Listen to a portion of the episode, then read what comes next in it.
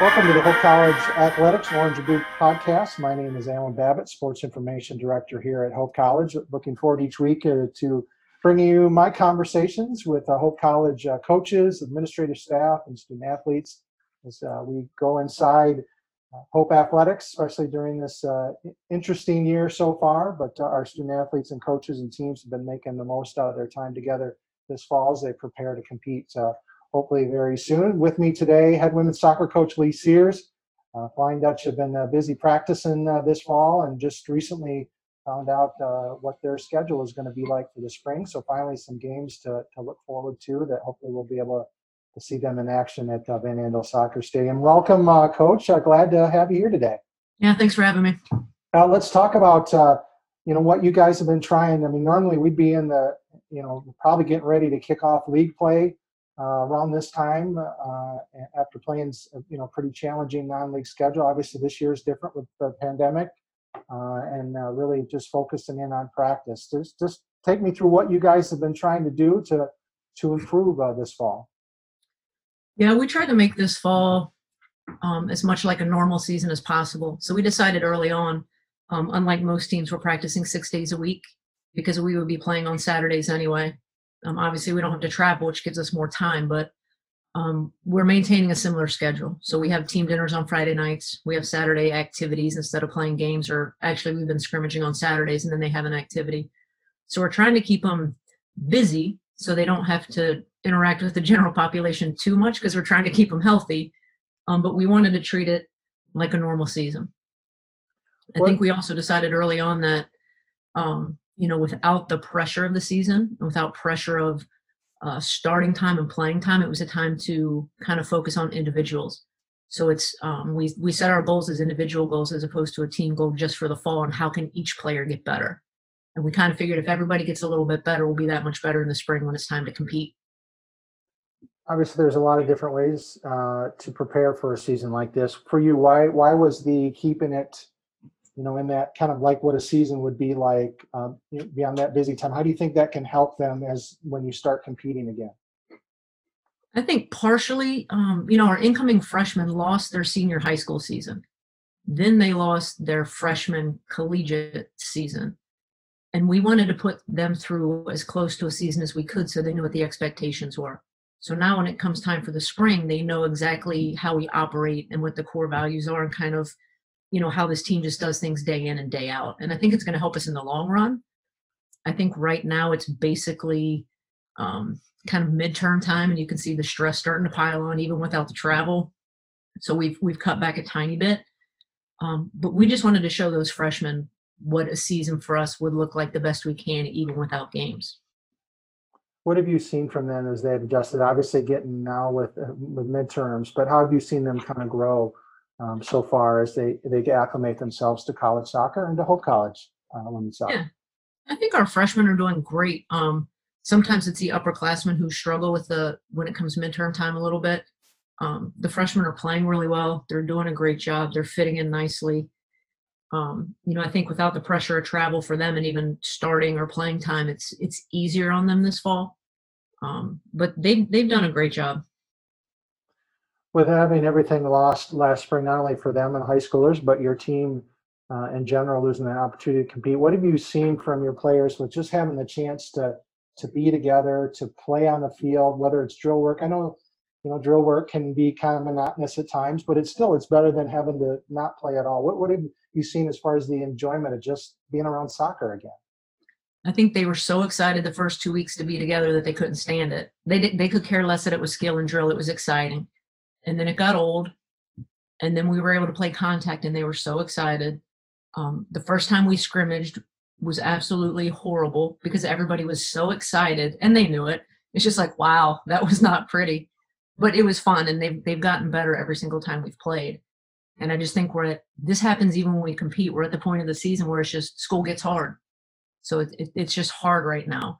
Um, but with only three weeks left um, i think they're trying to just enjoy it as much as they can it's just the monotony of day in and day out without playing somebody else.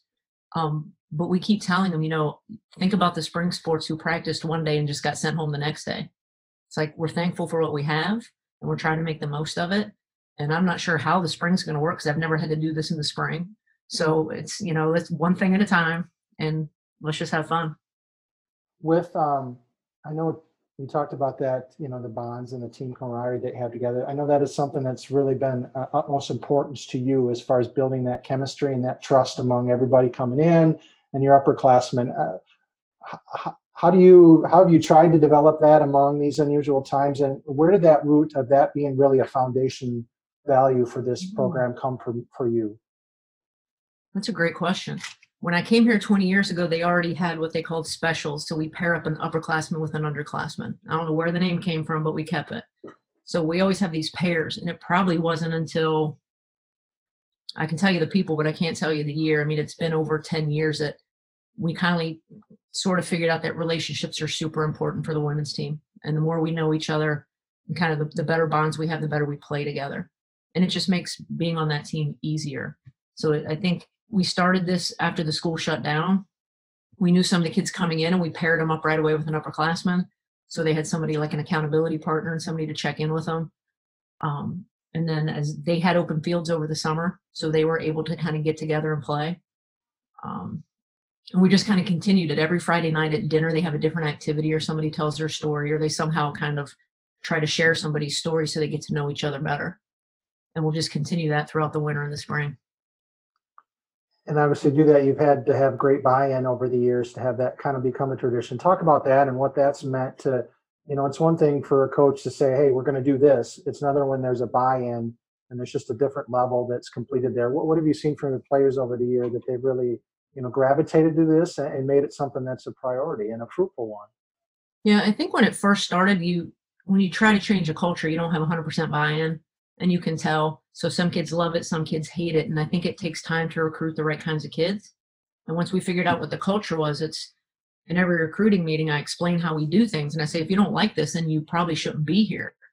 You know, at the risk of losing a good player, if they're not going to fit in, to me, it's not worth it. So, I mean, the upperclassmen are totally bought in, and it's kind of their job to sell it or teach it to the freshmen when they come in. And then that's part of like the Friday dinners and I've got so many little things that I make them do, like lists of questions that they have to answer and then share with somebody else. So it's just trying to get them to realize that it's okay to be vulnerable and, and talk to your teammates. And I think it's helped us in the long run in terms of even just mental health, um, being able to get people the help they need, or kids feeling free in our locker room to say what they need to say. Where on some other teams they might not do that. Uh, on the field uh, with some of the drill work you've been doing what have you been working on to try to develop that that individual talent for everyone this fall? Take, take us through like a, a practice or a week's worth of practice the different um, you know drills you might be doing to kind of build this team's uh, skill level. I think for us it's you know i don't think great teams have to do something extraordinary. They have to do the little things really really well. Like we don't have to do something over the top so I mean, our practices are pretty basic. It's it's a lot of skill and drill. If you know, if you know us, you know what it is. We do a lot of passing squares. Um, after last year's shooting troubles, we shoot an awful lot, um, trying to put the ball on frame. And now that it's, we always have one competition day a week because the team is split into four separate teams.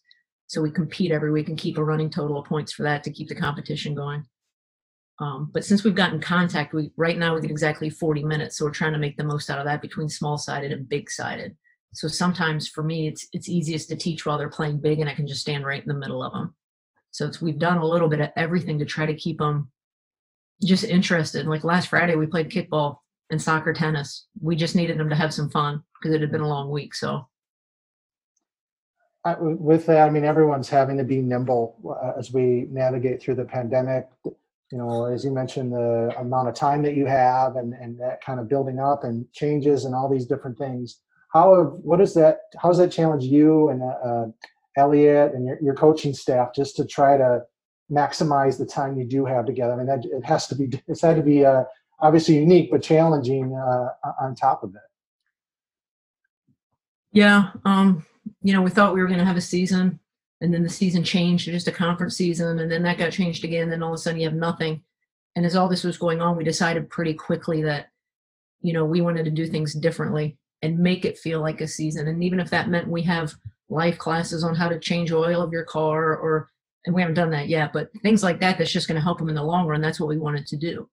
Um, so many teams just focus on playing, and I'm not saying playing's not important because obviously it is, but it's what could we offer them in this time when they weren't playing games. Um, so it took a lot of backyard meetings as school was starting, and just lots of changing. And yeah, I feel like I never know what's going on right now. every every day's the same, but it's highly different. Well, at least now we have uh, uh, some games to schedule to look forward to at the, as we uh, for you guys we'll open up uh, two matches uh, at home to start the season uh, march 23rd versus st mary's and then march 26th with calvin a single round um, and then miaa tournament after that just take me through this schedule and having having something to look forward to and then you know, kind of what you think this spring uh, may be like when you guys get a chance to play. And usually you're playing multiple times. The last few years, you've you know changed, and so just just talk about this spring schedule and uh, what you see out of it. Yeah, I'm excited to have the schedule finally, and the, the players have it. Uh, we don't have all the time set, um, but we're excited to play. But like I just keep saying, it's just so different. You know, you don't have a pre-conference schedule to get fully prepared. I'm not sure we can even have a scrimmage to get prepared like the first time we play somebody else since last fall, so a year and a half ago, will be St. Mary's. So we're excited to do it.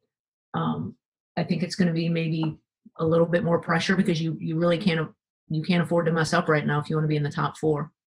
Um, how the spring goes, I this I feel bad for baseball and softball. I don't know how they do it. Like we're gonna come back in January and like try. I don't even know where how we'll practice.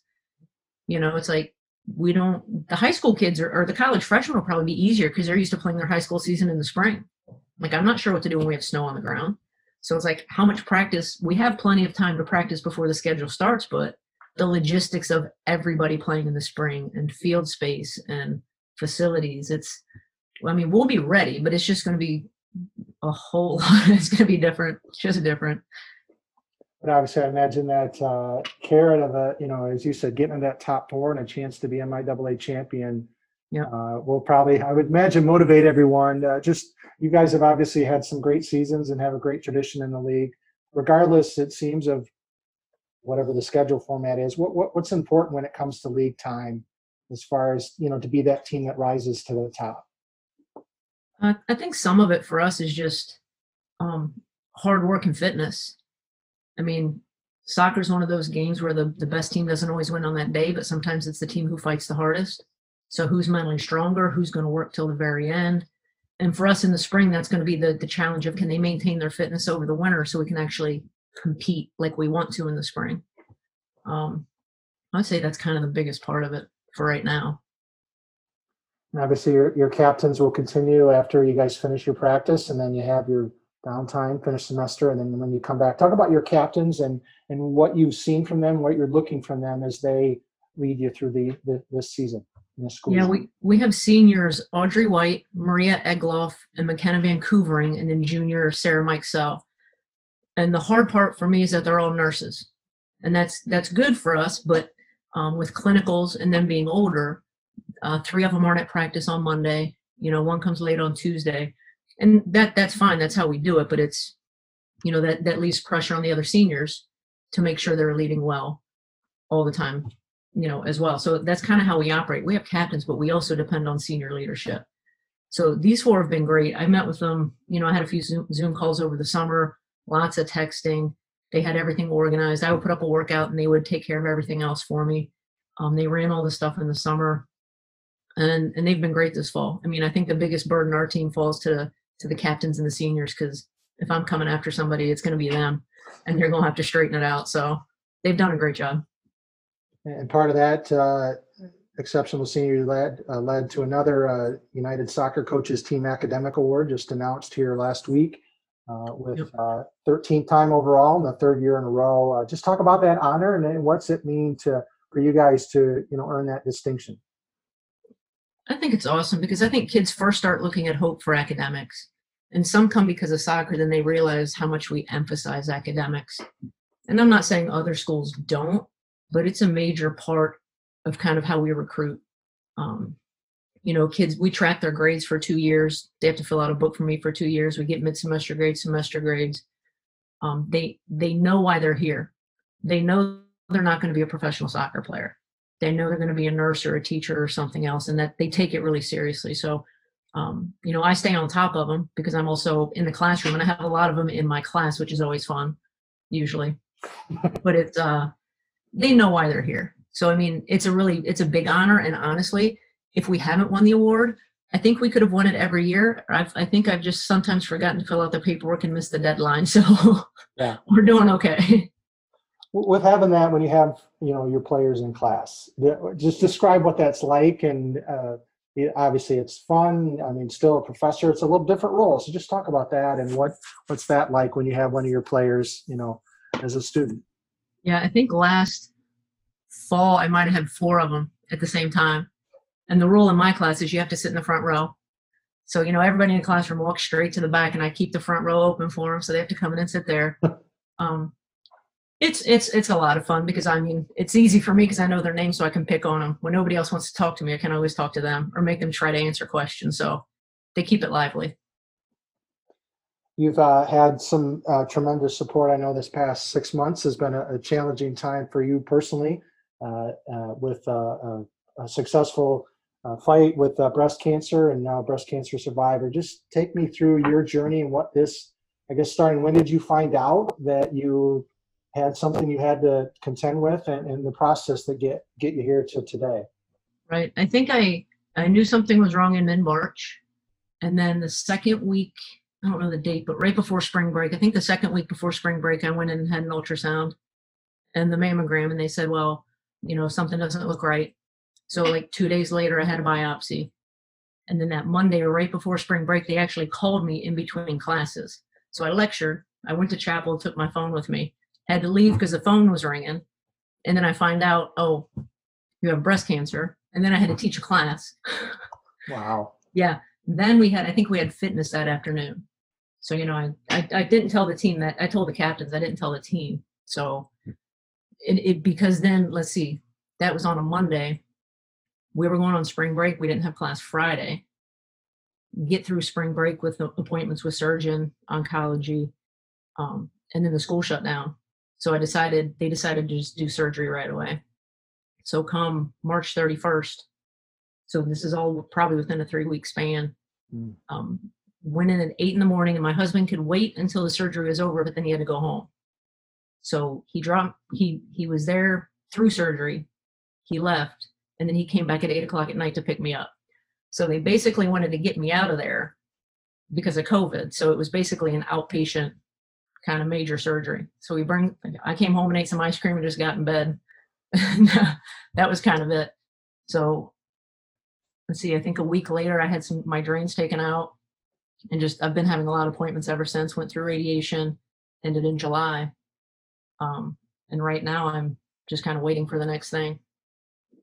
mentally, I mean, with everything else going on, then you have this on top of it. How did you, I don't even know what the right word is, whether staying sane is appropriate or not, or just because, I mean, you know, we're all, I mean, it was challenging whether you're with your family or by yourself, just kind of being cooped up, especially initially. And then you have this on top of that.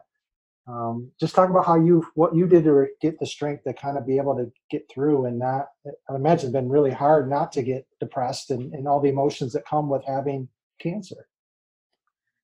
Yeah, I think for me, it's like I tell this to my team all the time, and I can't say it if I don't believe it that like I can only control what I can control. You know, I got it. I had cancer, but I mean, I could choose to rub gravel in my hair and cry over it or get my plan and move on. And I think the biggest, the, the worst part for me was waiting for the plan.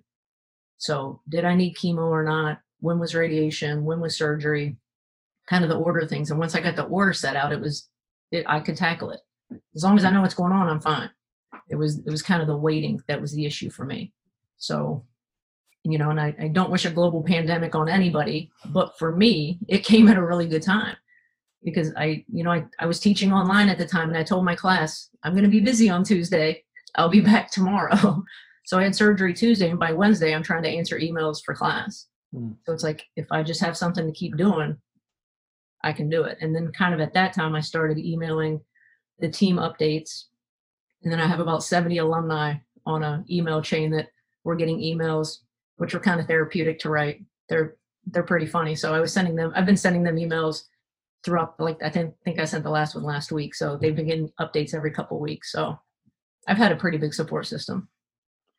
How valuable was that for you just to know that that was there, whether it was, you know, former student, former players or current ones, or, you know, some of the people at Hope College? How was that helpful for you during this time?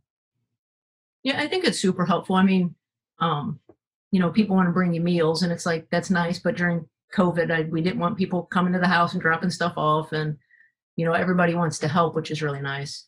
Um, I think the kids were there just more to kind of listen, or just to kind of get the update portion of it, because they kind of like that. But it's you know, there's a, a good support of people that I work with, and some women that I work with that were really helpful. Um, you know, my husband works a lot, but he he stayed home for two weeks during kind of the shutdown before he went back to work. So it was helpful to, in a, in a typical year without a shutdown, he probably wouldn't have had that much time at home to help. So I mean, it kind of all lined up for me that I could still get my work done, but take care of myself at the same time. So it, you know, bad for the globe, but it worked out for me. With uh, what what have you learned about yourself during this? I mean, it's not as you said what we learned, whether it's through a global cam- pandemic or dealing, you know, with some other challenges that get thrown our way. What what have you learned through this experience that'll that you think will help you as you know we Mm. continue and That's a big question. Um, what have I learned? You know, I I think all this stuff I say to my team, it's like I found out I say it because I believe it. You know, we talk to them all the time about stuff's going to be hard and it's supposed to be hard, and it's not what comes at you that's hard. It's how do you deal with it and control what you can control. So all I could really control was kind of my attitude or how I felt about it. And I'm not saying I never got like upset, but I'm not a I wasn't crying about it. It was just, here's what I have to deal with. Let's press forward. And I think when hard things come, it's just if you create it. For me, if I can create a plan, I can tackle it.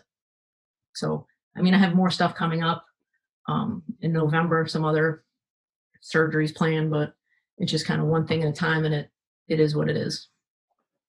I imagine it seems like it was caught early enough that it's i mean it seems like that's kind of the big thing with with cancer is when we're able to kind of catch it what um, and what advice would you have i mentioned for you just paying attention to your body was important because you realized something wasn't quite right Yeah, I was actually having because I work out quite a bit, which I think was super helpful in the process. Um, but I was actually like having chest pain. So I mean, they I, I did a graded exercise test. I had an echo done. I think we thought it was something else, and then I realized like I had a lump. So they got me in within a matter of a day to start the whole process. So it's when something's not right, do something about it. And I, I think the hard thing for athletes is you always hurt. How do you know? How do you know when it's a bad hurt or it's just you just hurt? Because that's the thing now. They say, well, I don't get anything until unless I'm in pain, and I'm like, I'm always in pain. like, when do I get a scan? When do we get to do something? It's like, but it, uh, it's like I'm 50 something. It hurts. So I think just paying attention and knowing yourself is a big deal. well, good well glad to hear your progress so far you know wish you well as you continue your your healing so thank you very much i uh, probably got class soon here or practice or what's next on uh, Uh, next on my day is a little bit of work and then practice in the rain. So it'll be good. It'll be good. A great day. Great day to play soccer. So good. Well, thanks, Leigh, and uh, we look forward to watching you uh, compete. You guys compete this spring. All right. Thanks, Adam.